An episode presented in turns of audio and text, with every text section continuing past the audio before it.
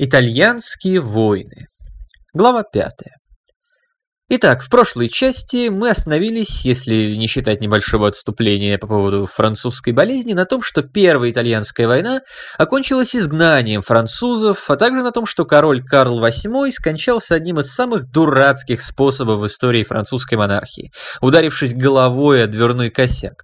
И на смену ему пришел Людовик XII, человек совершенно иного склада ума.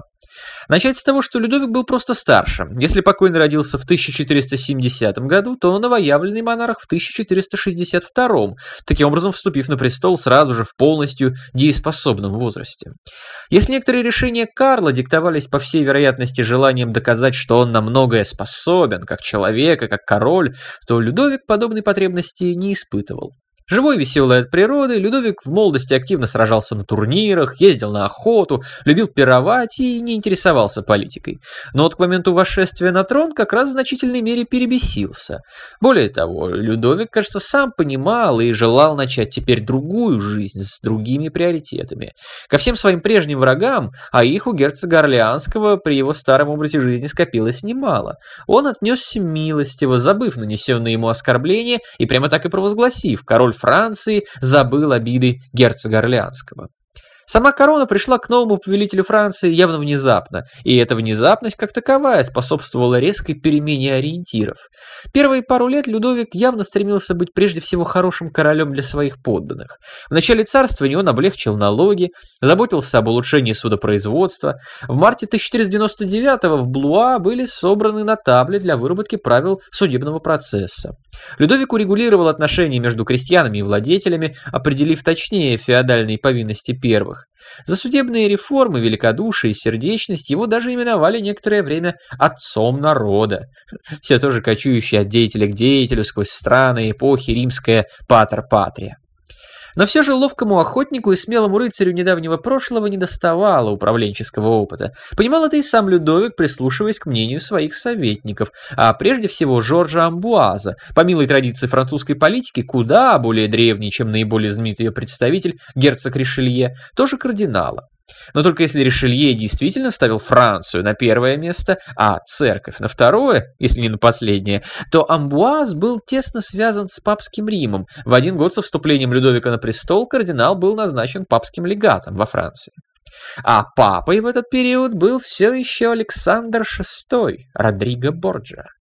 Чем дальше, тем больше Амбуаз руководил Людовиком в области внешней политики, а сам, в свою очередь, стал передаточным звеном в планах главного комбинатора эпохи. Чего же хотел папа? Что вообще можно было сказать с его точки зрения об обстановке в Италии после Первой войны? Да, позиции его укрепились, но вот территориальных превращений пока не произошло. Да, пал многие годы бывший очень опасным фактором для папства Неаполь, но на его место явно приходили испанцы, которые пусть и жили под властью монаршей Читы, именовавшей себя католическими королями, но это отнюдь не гарантировало того, что они будут покорствовать Александру VI. Хуже того, при определенных обстоятельствах они вполне могли вспомнить и о том, что Борха – это род арагонских дворян вообще-то. С точки зрения планов папы, французы и вошли и ушли слишком быстро.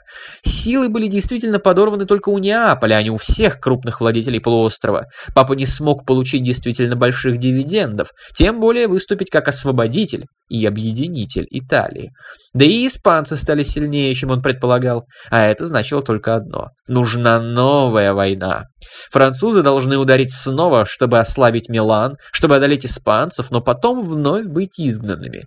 Папа стал сильнее, теперь он точно сможет реализовать свой замысел до конца. Кардинал Амбуаз начинает подталкивать своего короля к новому походу. Была еще одна вещь. В части, где подробно говорилось о роде Борджа, я упоминал старшего из сыновей кузенов папы, Джованни, который был папским знаменосцем и генерал-капитаном церкви, главнокомандующим армией папской области, членом семьи, предназначенным для роли светского владыки и полководца, роли, которую хотел для себя Чезаре. И вот, в ночь на 14 июня 1497 Джованни Борджа, генерал-капитан церкви, был убит в возрасте 22 лет, неподалеку от пьяцца Делла Джудекка. Его тело выловили из Тибра с девятью колотыми радами. Свидетелей убийства не было, за исключением рыбака, видевшего, как двое выбрасывали труп в Тибр. Убийство не было результатом кражи, так как труп, вытащенный из реки, был с кошельком, в котором нашли 30 золотых дукатов. Мелкий в своем интеллектуальном размахе интриган был сменен талантливым и яростным Чезаре, который всеми силами рвался именно на эту роль. Конечно же, уже в тот момент повсюду поползли весьма правдоподобные слухи, что Чезаре Борджа – братоубийца, решивший обойти решение отца методом крови. С другой стороны, все могло быть и куда прозаичнее. Параллельно и тоже уже с самого момента убийства стала распространяться версия о том, что причиной смерти Джованни стали его собственные пороки и хвастовство, а убийцей являлся отец молодой девушки, Антонио Пико де ла Мирандола, чей дом находился поблизости от Тибра. И задолго до смерти Хуан не упускал возможности прилюдно упомянуть, что обесчестил 14-летнюю дочь одного из представителей древнего римского рода. Возможен ли был подобный вариант? Да, и еще как. Это же Италия, в конце концов. Но вне зависимости от того, кто именно помог грешнику Джованни Борджа отправиться на Божий суд, его брат теперь получил в свои руки армию. Тот меч, которым он добудет себе вдобавок к имени славу Цезаря и всю Италию. Появился еще один очень умный, могущественный и готовый на все человек, страстно желавший войны. Ну и все же нельзя сказать, что король Людовик был такой уж безвольной куклой. Главному решению его основательно подталкивали, но принять его он мог только сам.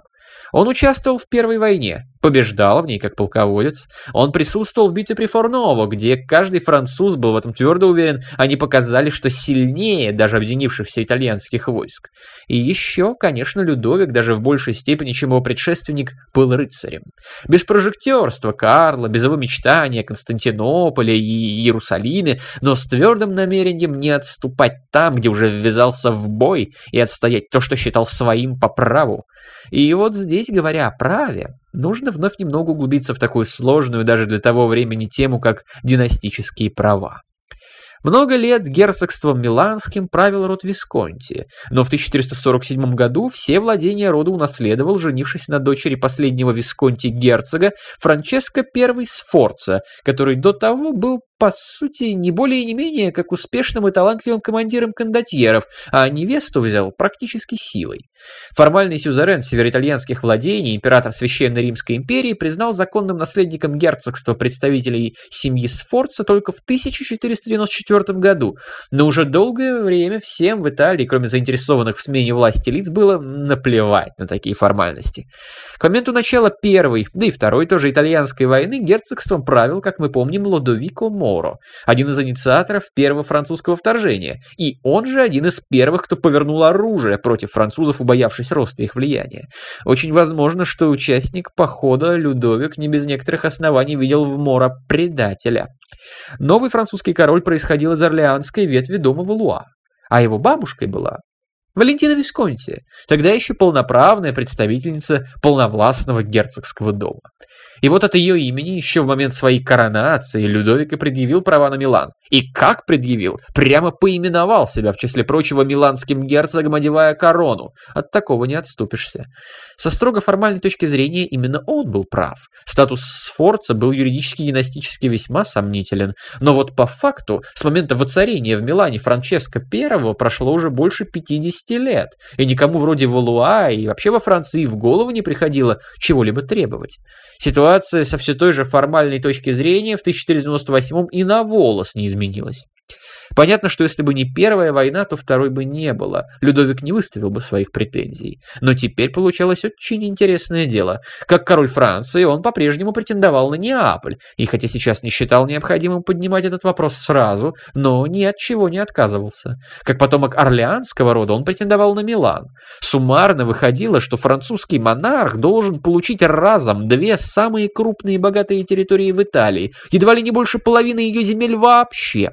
Ситуация была в чем-то похожа на ту, в которой Франция же, только в противоположной роли, выступала по отношению к английскому королю перед началом Столетней войны. Династические претензии были вполне справедливыми, но вот политические явно чрезмерными, такими, что никто и никогда не мог согласиться с ними без боя. Наступала новая эпоха, когда династическое сложно и тесно будет переплетаться с формирующимся национально-государственным, вплоть до полной победы последнего к концу 17-го, начала 18-го столетия. С чисто военной точки зрения, планы Людовика XII были куда разумнее и реальнее планов Карла VIII. Милан был значительно ближе, его взятие и сам поход до него не затрагивал интересов всех итальянских государств, как в случае с Неаполем, и для Франции было гораздо легче его удержать и интегрировать. А это, в свою очередь, давало французам свой, какой могучий плацдарм для дальнейшего продвижения на полуострове. Вторая половина 1498 прошла в дипломатических играх и хитросплетениях. Французский король договорился о военной помощи с Венецией, не без тайной помощи папы, и о нейтралитете с Флоренцией и императором Священной Римской империи. Папа тоже решил пока оставаться нейтральным. Французы действовали так, как ему выгодно, но это вовсе не значит, что он должен заключать с ними союз. Тайно же Александр VI желал получить, и, вероятно, получил, согласие французов на признание итогов начавшейся в это же время кампании Чезаре против мелких владетелей в Романии с целью их присоединения к папской области. Самым же главным здесь было то, что так недавно изгонявшая французов с боями Священная Лига просуществовала даже меньше, чем смели надеяться ее противники, и сгинула вовсе без следа. И вот в 1499 году армия Людовика, очень похожая по составу на армию Карла, те же конные латники, швейцарские наемники, сильная артиллерия, но несколько меньшая по размеру, выступила и перешла через Альпы. Миланцы были совершенно не готовы, и Лудовика Мора не придумал ничего лучше, чем бежать из города, захватив по возможности наибольшее количество ценностей, какие только можно было унести. С чисто военной точки зрения это, возможно, было даже разумно. Шансы на успешное отражение осады были скромными, а так Мора выигрывал время, за которое он мог набрать и набрал-таки массу наемников, чтобы вернуться. Но вот популярность среди своих собственных подданных он, по всей видимости, растерял после этого сразу и фатально. Теперь для жителей Милана и всего герцогства он был немногим лучше французов, которые осенью 1499 вошли в город. Герцогу Лодовика удалось добежать до Тироля, где частью на свои деньги, а частью при тайной поддержке императора, формально нейтрального, из-за нежелания ввязываться раньше времени в итальянские дела своими силами, но не желающего чрезмерного усиления французов, он набрал таки довольно крупное войско швейцарских и немецких ланскнахтов, а затем форсированным маршем двинул их на Милан двинул и отбил его. Вот только в действительности это было в большей мере французской уловкой. Рассредоточенные части короля Людовика XII теперь стягивались к городу, чтобы уже надежно заблокировать там своего врага и не дать ему возможности сбежать вторично. Швейцарцы вели себя в Милане как в завоеванном городе, а жители отвечали им тихой ненавистью. Лодовика вновь выскребал деньги для платы действующим солдатам удачи и возможного найма новых. Но вот свои собственные подданные его почти не усилили. И в этой обстановке Моро сделал теперь уже окончательный промах. Возможно, чтобы заткнуть рты всем недовольным и обвинителям, он не остался в Милане, а двинулся вперед, изгонять французов из юго-западной части герцогства. Если бы французы вновь появились под стенами Милана, начали артиллерийский обстрел, то вполне возможно жители бы все же начали активно сражаться. Не из верности герцогу, а из любви к городу, и то не факт, что выдержали бы. А так, разобщенная внутри с ненавидящими друг друга наемниками и местными армия Лудовика покидала Милан верной дорогой к разгрому. Теперь это уже было навсегда. 8 апреля 1500-го недалеко от Милана, в районе городка Навара, разразилась битва, превратившаяся в курьез, но курьез, заставляющий задуматься. Огромную роль в войске французов и в войске миланцев играли швейцарские наемники. У французов их было 10 тысяч, у герцога Ладовика немногим меньше. И вот в решающий момент швейцарцы с миланской стороны отказались сражаться со своими соплеменниками. Чего в этом было больше? Реального братства и нежелания поднимать на копья своих, или же страха перед силами французов, хотя миланцы и превосходили их численно, но это во многом объясняется большим количеством вспомогательного персонала ввиду близости к дому. А может это был способ выбить еще денег с герцога? Так или иначе, важно то, что приструнить своих наемников Лодовика не смог. И после артиллерийской перестрелки, когда французская конница изготовилась к удару, миланцам пришлось отступить и запереться в Наваре. Крепость была моментально обложена и обстреляна орудиями французов во главе с Латремуэлем, а уже 9 апреля швейцарские наемники, причем чуть ли не явным образом и помимо герцога, договорились о капитуляции крепости на условиях, что им со всем их имуществом позволено будет вернуться в свои кантоны. Вскоре к ним присоединились и немецкие ланскнахты. Остается сказать только одно – гениальная коммерческая комбинация – получить и суметь унести с собой от Лудовика Мора все деньги, ограбить ко всему его город и не пролить при этом почти ни капли крови. Да, с не успевшими и не захотевшими сесть в уходящий поезд капитуляции ломбардцами и оставшимися верными, а может быть просто слишком плохо ориентирующимися в обстановке, чтобы уметь уходить вовремя, албанско-греческими наемниками-стратиотами французы поступили сурово. Часть оказалась в плену, только не на привычных мягких условиях, а в настоящем. Других же, менее ценных, просто прирезали.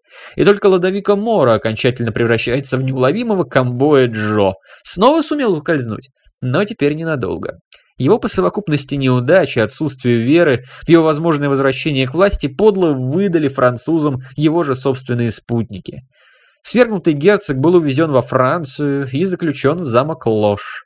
Король Людовик, как я уже писал, очевидно считающий его предателем, а то и ответственным за неудачу французов в Первой войне, повел себя с ним совершенно не в духе эпохи, а очень строго. Герцог Сфорца сидел в самой натуральной яме. Ему не давали читать книг, как он об этом просил, не оказывали никаких почестей. Король отказался встречаться с ним, ослаблять условия плена, ну а тем более освобождать, как просил его об этом император Священной Римской империи Максимилиан, возможно, ощущавший вину за то, что поспособствовал последовал попытке Мора вернуть власть, когда тот оказался в Тироле. В 1508 году, после почти восьми лет плена, Ладовика Сфорца по прозвищу Моро, бывший герцог Миланский, умрет в тюрьме. Французы тем временем торжествовали. Милан был взят достаточно легко, но что куда важнее, наверняка и прочно. Оставался только один вопрос. Формальным верховным сюзереном Северной Италии был император. 15 октября 1501 года был подписан Трентский договор между Людовиком XII и Максимилианом I, согласно которому Священная Римская империя признавала все французские завоевания в Северной Италии.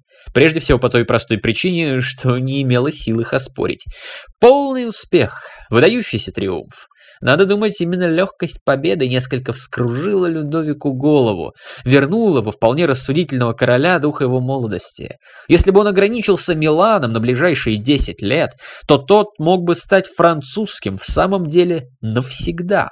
Но нет, останавливаться теперь, после таких побед, да никогда. У него есть еще одна цель, конечно же, Неаполь. У него есть армия, он не станет ничего ждать, не станет ее распускать, а потом спустя время с трудом и расходами собирать новую. Он пойдет на юг. Вторая итальянская война продолжалась.